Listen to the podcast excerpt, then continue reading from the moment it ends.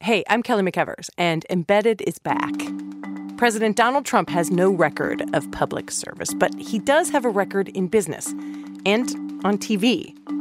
In our latest round of stories, we introduce you to the people who were there as he built an empire and a name. Listen on the NPR One app or wherever you get your podcasts.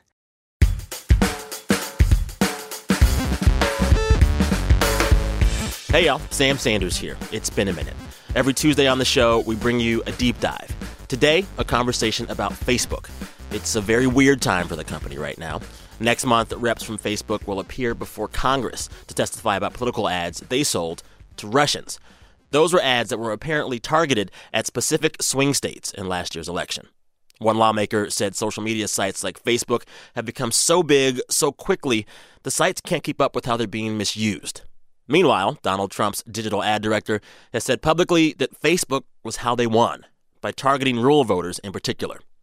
Anyway, all this is percolating, and we're sitting around the office last week hoping to bring you a conversation about it.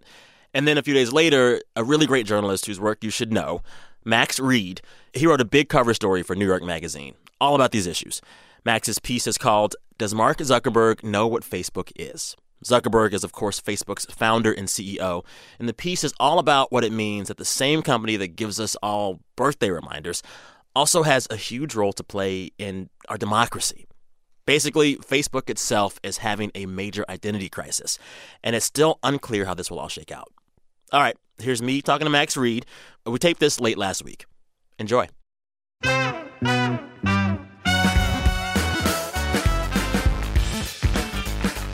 I literally like remember the day it came out because I had Wait, a bunch explain. of friends who Yeah. had had it, and it was sort of like, oh man, everybody's on this Facebook thing, got to get on it. Um, and Doesn't it feel so I- different now than what it was then? Doesn't it feel so different? I was talking to a former Facebook employee named Kate Losse, who Mm-hmm. was employee number 50 and was Zuckerberg's uh, speechwriter for a while. And she she and I had a long conversation about, you know, Facebook originally really was just a social network. It was purely you had a profile, you could look at other people's profiles, you could write on their walls. And there were no ads there, at first. there weren't ads, and there also wasn't this sort of Surveillance streaming situation. river. There was no news feed. There was no streaming river remember of information. There was no newsfeed at first. and like I actually I I would love to have a site like that again. So clearly, Facebook is very, very different today. And the central question of your story was not a question that Facebook had to ask, you know, eight, nine, ten years ago. But now the big question is Does Facebook recognize the new normal of this community, of this world that they've created? Um, some of the news and information people get from Facebook is fake. Some of it is foreign propaganda. And for so long, Facebook wanted to be neutral. But now they have to take a more active role, it seems, in curating this community. Uh, and they can't just be a neutral platform anymore. How is that working out for them? Uh, not great. Um, you know, they think I think that part of the last year, the sort of identity crisis has been about Zuckerberg's realization that Facebook can no longer sort of present itself as this neutral platform, as you said. Uh, it has to take sides. It has to reflect values. But um, there's been a lot of conflicting ideas about exactly how it's going to go about that. So, you know, you read some of, he wrote this very long, the 6,000 Oh, yeah. word uh, manifesto earlier this year called Building Global Community. And his idea about how values are going to get uh, put forward in the communities, the community, the large community of Facebook and the smaller communities within it, are that each community gets to sort of democratically set its own values. So, if one community doesn't want any nudity or sexualized imagery in its particular community, then it it can ban that stuff. If another community is open to that, it can have it. And when I say community, I mean everything from sort of the national level to the local level. So everything from you know, it's uh, like nudity is is much less of a big deal in some countries than it is in others. But also, if you're in a local church group, probably you don't want sexualized imagery. If you are in like a Burning Man group, maybe that's totally fine. Yeah. The problem is, you know, and this is not a, a new philosophical problem. This is sort of the problem with liberal democracy at all is what happens when the values of a community are division, intolerance. You know, what happens when you have a highly engaged community of, say, white supremacists uh, or of or, or of any kind of group that wants to shut other people out. Or a highly engaged community of people that like sensational stuff more than non sensational stuff and are more Absolutely, prone to right. lean into stuff that's not real. Yeah, I mean, you, you talk about like, you know, you talk about hard right groups in this country who want to follow the particular kind of news that they believe is true, which is, you know, by any empirical standard, completely not true. And you end up with the Facebook people that fall back on what they called community standards. But there's this sort of tautological, well, community standards are set by the community and they reflect the community standards.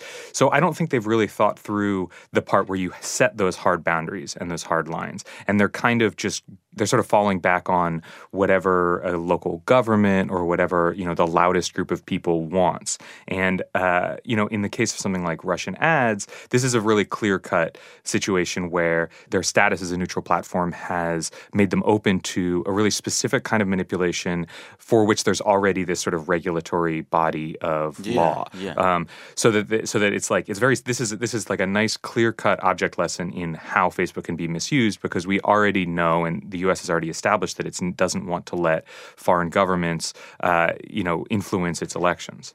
Yeah. One of the biggest conflicts I felt coming away from your piece was all of the things and ideals that Zuckerberg and the company sets out through these manifestos and public statements. You know, they want to be a force for political good, they want to unite the world, want to build community. But the one thing they never talk about is how the primary motivating factor for Facebook might just be gathering as much information and data from its mm-hmm. users to provide to advertisers to make money. Like, is that really bigger than all of the other goals that Facebook professes? You know, I mean, it's it's an interesting question because when you start to read and think through this stuff, you begin to talking, you begin to start talking about Facebook as an entity into itself that wants things, that has desires, um, you know, beyond what Mark Zuckerberg might want or what other executives might want.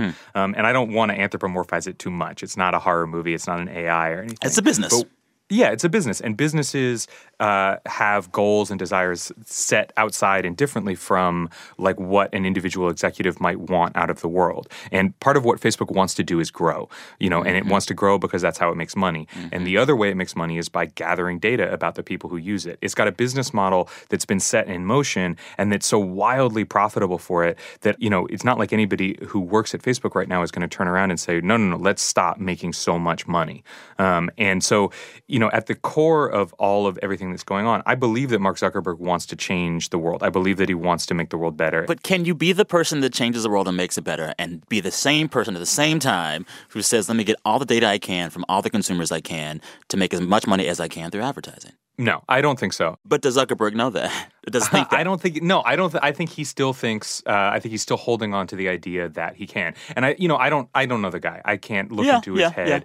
Um, you know, I don't know if this is a question where he's essentially fooling himself because he just doesn't. He knows he doesn't really ultimately have the power to look at his stockholders and say, actually, we're going to become a nonprofit and we're going to, you know, change the world the way we should. Yeah. Uh, I don't know if it's because he still genuinely thinks. You know, there's a he gave a great quote to Bloomberg Business Week in an excellent article uh, from a couple weeks ago where he said basically, uh, I don't know why we have to think about why the uh, interests of a business and the interests of humanity aren't aligned. And to me, that's an awful blind spot for somebody who's in charge of a company this powerful to have Yeah. to not be able to see exactly when profit motive and humanitarian motive are going to come into conflict. Yeah, yeah. You know, let's talk news for a little bit. Sure. Facebook and Twitter, they're going to testify uh, about last year's election and how they may have played a part in Russia's plans to meddle in it. Uh, they'll be in front of the Senate Intelligence Committee next month. What do you think we'll hear from Facebook? Facebook's in a really awkward position because they really want to minimize the effect of these ads that were purchased. But on the other hand, their business model is based on saying that ads you buy on Facebook will influence people. Yeah. Um, and that's not just in the context of like shoes, that's in the context of actual elections. They have big and very lucrative political teams inside Facebook who are selling to campaigns the idea that Facebook can help swing an election. They've released Which in itself seems dubious, right? Yeah, I Like mean- if you're saying, oh, we're just a community, but also we'll help you swing an election. Exactly. And, you know, if, like here's the sort of one of the funnier ironies of this is uh, Mark Zuckerberg and Sheryl Sandberg, his second in command at mm-hmm. Facebook, aren't going to testify uh, because oh. they're going to be announcing their earnings on that same day. And so on November uh-huh. 1st, on the phone, Mark Zuckerberg and Sheryl Sandberg are going to be talking about how useful and good Facebook is to advertisers, while in, you know, in the congressional testimonies, whoever gets sent from Facebook is going to be trying to downplay the effect of those ads.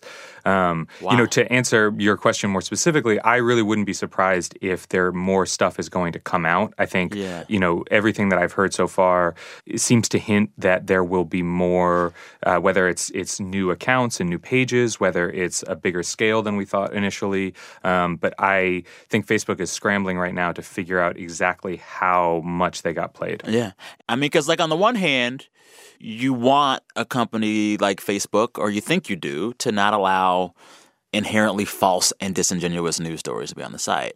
But on the other hand, do we want to start the habit of asking what is the public square to right. tell us what we can and can't see? Yeah, I mean, this is a really fraught question, and you know, if you've got about forty-five minutes, I can just launch right into. I do. I mean, it, look, I have I have a couple different thoughts about okay. this. I, the the first is that you what you say, you know, the town square. Like, I I think it's important to recognize that the fact that Facebook is the town square already puts us in a in a crappy position because hmm. we're ceding to a private corporation a public the, role.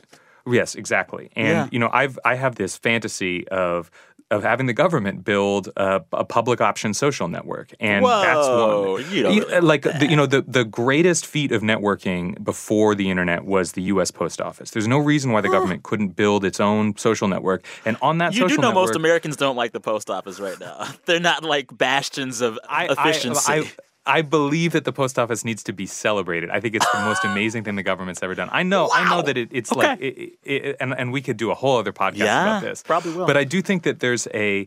Uh, one thing that would help at least assuage some of this tension is having a social network that is guarant- that guarantees the provisions of the Constitution and the Bill of Rights that says because this is operated by the government, like a public university, like a real town square, mm. your free speech rights are guaranteed on this network. And I think that that relieves some tension from places like Twitter, which focus so much on free speech and feel yeah. so.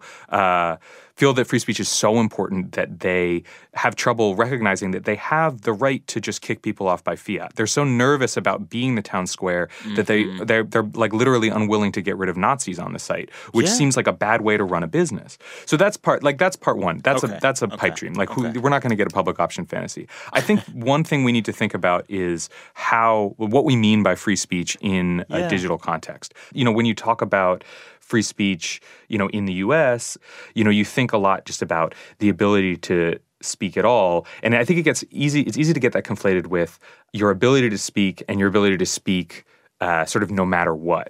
So let's say on Twitter I say something and all of a sudden I get 80 people in my mentions just mm-hmm. screaming at me about mm-hmm. whatever it is I said. Mm-hmm. So I have a free speech right. Yes. Those people also technically have free speech rights, but uh, you know I think we have to think about to the extent that they're able to do that, like what is whose rights are being infringed? Like, am I you know is more speech the same thing as free speech? Um, you know the same way we talk about with the Second Amendment. The Second Amendment was written in 17 uh, whatever it was 83 mm-hmm. and was um, you know designed in an era when guns were muskets and they took five minutes to reload or whatever. And the right to free speech was written in an era when the printing press was sort of the operative technology. And I think that we need to, without losing what is designed to protect, which is the right of any person to say their piece without the state punishing them, that we need to think about how that right is being deployed and protected online. Um, and that's a really heavy and long term project. Um, and I, you know, I one thing I do appreciate about Zuckerberg is that he he's thoughtful about this that he does he does recognize that you can't just say okay all fake news is going to be you know any any news mm. story that is not true is going to be kicked off Facebook because that gives Facebook a kind of power that it doesn't want that we don't want it to have. Um, but somebody is going to need to start making those calls. All right time for a quick break. We'll be right back with more on Facebook and how they're all up in your life. BRB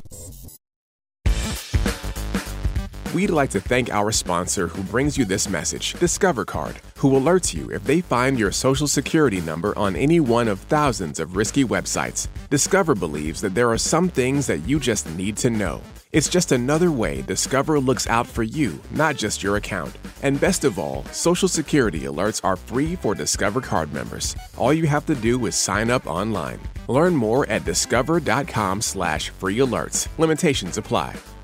Before we get back to my conversation with Max Read, quick plug for another NPR podcast, Up First. One listener review on Apple Podcasts goes like this. I listen to Up First every morning on my walk to work. It gives me a great summary of the top news stories during the day and the upcoming week. Wake up with Up First tomorrow morning on the NPR One app and wherever you listen to podcasts.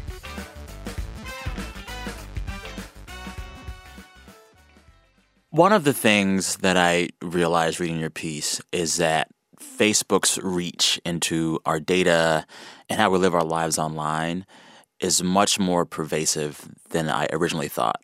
I hmm. realized like Facebook doesn't just see what you do on Facebook. If you're logged into Facebook and on your browser, they see what you do on every web page that has that blue little Facebook button on it. It's Yeah, crazy. It's unbelievable. And you know, if you're out, you know, in the world, and if you have location services enabled uh, on your phone, and you open Facebook, Facebook knows where you are uh, in the world. And now they're trying to do this thing where they can see what physical stores you were in mm-hmm. based on geolocation and then send you ads based on that. Yeah, and and you know you have to remember too that Facebook doesn't just own Facebook; it owns Instagram, it owns WhatsApp. There's a mm-hmm. host of apps that you might open mm-hmm. where all of a sudden your data is getting hoovered up and uh, packaged together. And Facebook always tries to say, you know, it's anonymized, like you know you can't attach location to name. But the fact is, the data is so thorough and so precise that it's pretty trivial to identify exactly who you are, even if even with anonymized data. And you know that's a that's a really scary thing. There have been a, a handful of studies, and Facebook has denied this, that have illustrated that Facebook will start showing like gay themed ads to gay people who haven't indicated anywhere on Facebook that they're gay. And that kind of thing is is scary, frankly. I mean, that's a real surveillance state just in the guise of a social network. Huh. So then, knowing all of that and digging really deep into that for your piece, did writing your piece change the way that you consume Facebook? You wrote that you use Facebook a lot. Uh, do you use it differently now? Yeah, I mean, for me, the thing is, I use Facebook, among other things, just for my job. As a reporter, Facebook is an mm-hmm. enormously useful resource, both because it already has gathered all this information about people, it makes it very easy to find them, but also because sometimes the easiest way to reach people is to send them a Facebook message. So, you know, my sort of compromise is I'm moving as much of my data as I possibly can off of my Facebook Really? profile, and I'm just turning it into a fairly generic profile to use for reporting. Part of this is just the sort of shiver that Facebook sends down my spine when I think about it too much. Wow. But the other thing to consider is that just one person moving off doesn't really do much. Like a company with 2 billion users, one person isn't it's not even a drop in the ocean. It's not even like a grain of sand. It's something smaller than that. So, you know, as much as uh, one response that you hear a lot with when you talk about this is sort of like, well, don't use it, don't use it. And that's fair, but like a single people not using it, boycotts aren't really even going to be effective. And when you consider, as you say, like any website you go to with a Facebook button on it, even if you don't have a Facebook account, Facebook is gathering data about the browser that you're using and it recognizes you from site to site. So it still even has a profile of you somewhere. So getting off of Facebook, it's not just deleting your You account or actually whatever. can't really get off of Facebook, is what I hear you saying. it, like you have to take some very severe precautions to do so. Um, you know, the EU has done a good job, and I think could do an even better job of demanding privacy and data protections from big tech companies. If you if you are an EU citizen and you want it, you can request a file from Facebook with all of your data in it, all of the data they've collected. And I think that's like that's a that's an interesting uh, proposition and a smart thing because it's it's fascinating when you have this sort of uh, you know you talk about data and it's sort of hard to conceive of. But if I tell you that Facebook has 200 printed pages of data about you, of websites you visited, of things you've liked, of stuff you've done, you suddenly have a, a much better sense of exactly how much it's been collecting it. I really recommend. There's a great Guardian story from maybe two weeks ago about a woman who requested all of her data from Tinder, and that's I maybe an even that. scarier one. And that's the kind of thing that the U.S. just doesn't have that ability. And look, there's even bigger and more things that the EU could do, but you can't even do that in the U.S. You don't even have that right with respect to your to your privacy and to your data. So I think getting uh, you know the government involved as a public advocate for its citizens with these companies is like the most important step to taking some of the power back. But this is the thing that is a central issue with not just Facebook, but Google slash Alphabet and Amazon. We know in the back of our heads that these companies have a lot of data on us, they surveil us a lot, but they also every day make our lives easier and a part of our lives that we can't really do without. Like I don't know my friends' birthdays without Facebook. I could not live my life without Amazon bringing me stuff to my front desk in my apartment building every week. I can't be a journalist without Google. Right. And so are we willing to suck up the surveillance because these things make life so easy? It seems I'm- like right now, yes. I mean, I think so too. Like it, it just it feels. I mean, you have to consider part of what the business model of all of these companies is, but in particular, Facebook is just giving us what we want. And, you know, that's mm-hmm. like especially Facebook and Google too. Is in order to sell advertisements, you need to have people coming back and back and back. And in order to bring people back, you need to just be giving them exactly what they want. Mm-hmm. And that's a dangerous business model. You know, there's a very dystopian kind of future you could think of where eventually the question becomes what's more important to us the convenience of the tech companies that currently command all of our attention or like having a clean and well working democracy that we live in. And personally, I hope that we choose the latter. But convenience is a really powerful argument. And, you know, we're lazy people. Like human beings are lazy. Like if something is going to give us what we want, maybe that's more important to us than sort of self determination over our political futures. that's also- not where we are now. Yeah. That's decades Yeah. and decades and decades into the future. But it is I, it is worth thinking about it in those terms. And it's also interesting to like hear you say, "What will we decide?" I'm not sure that large segments of America think that there's a, focused and united we to make that kind of decision.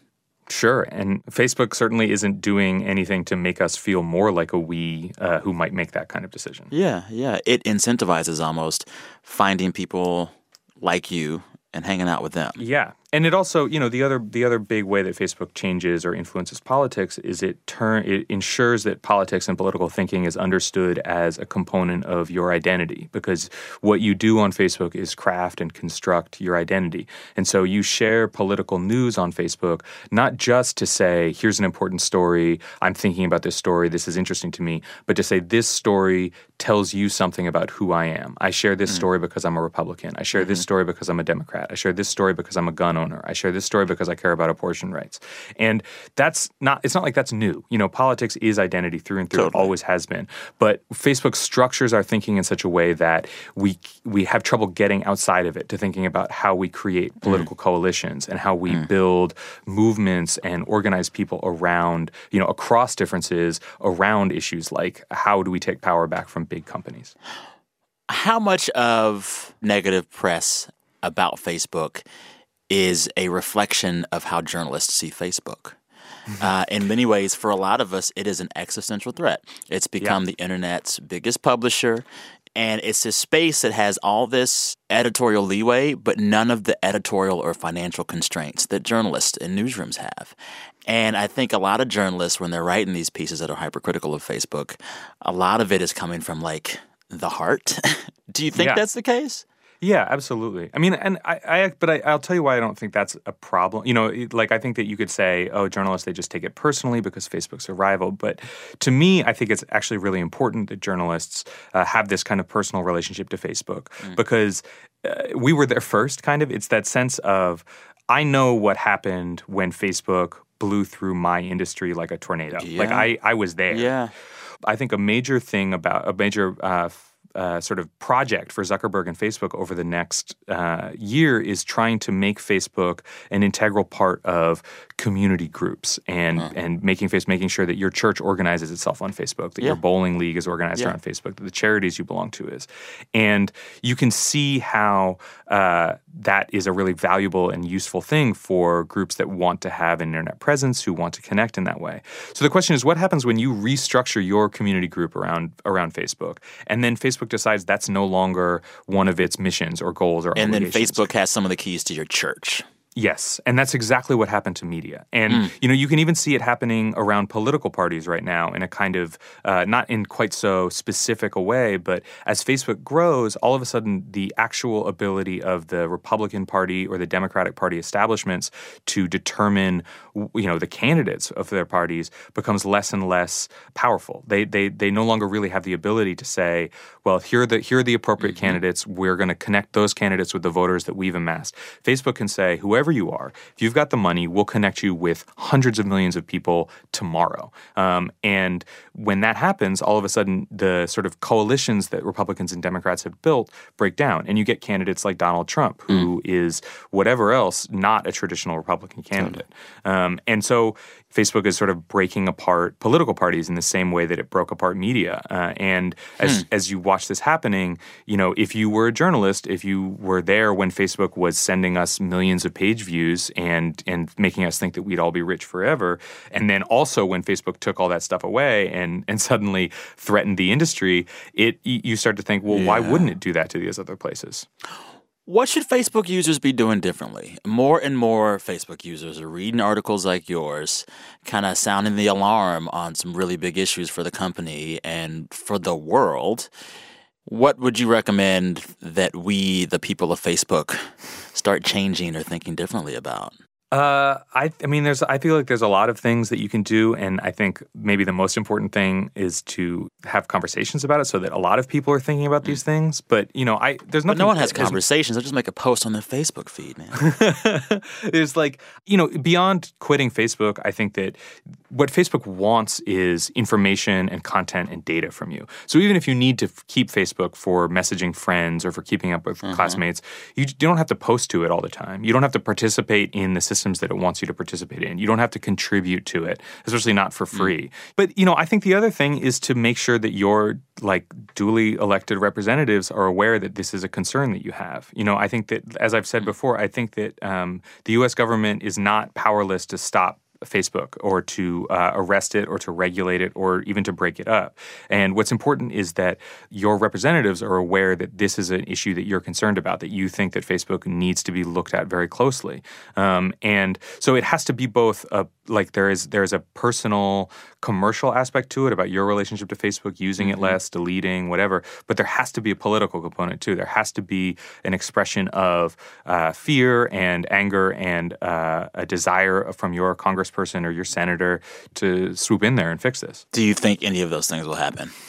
I, you know, I try to be optimistic. It's so hard, so hard this year. I try to be. I, you know, I think that um, what is going to hurt Facebook in the end is not that it is making people's lives worse, not that it is kind of this big surveillance state, but essentially that it's a threat to U.S. hegemony, more or less. That that like what is going to kick the U.S. government into action is the fact that Facebook represents uh, its own.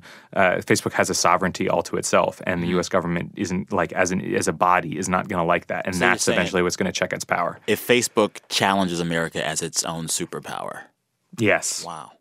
All right, last question, then I will let you go, I promise. Sure. Are you going to write a big expose on Twitter next? the next one I think that needs to be written is the Google piece. You know, Twitter mm, is Alphabet. so important.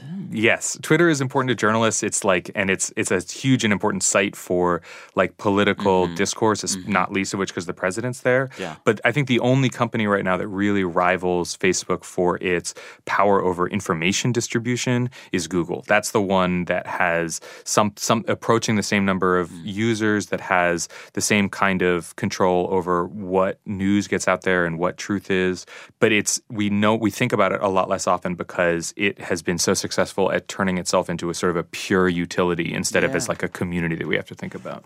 Interesting. I could do this all day. This is fascinating. um, I'm so glad you wrote that piece. It raises a lot of interesting questions, and changed with, it changed with that I see Facebook. Which is I'm glad. That's that, that's the best kind of compliment I can get. Thank yeah. you so much. All right, man. Take care. Have a good one. Max Read does Mark Zuckerberg know what Facebook is? That's the title of his cover story for New York Magazine. Read it, like it, maybe even share it on Facebook. I don't know. And as always, for our Friday show, send me the sound of your voice telling me the best thing that happened to you all week. Email that to me at samsanders at npr.org. And a special thanks to those of you out there uh, who listened to me outside of your phone this past weekend. We hit the radio for the first time ever on NPR stations throughout the country. Thanks to all the stations that took a chance on us and broadcast the show, and for everyone who listened. Really appreciate it. All right, till Friday, I'm Sam Sanders. Talk soon.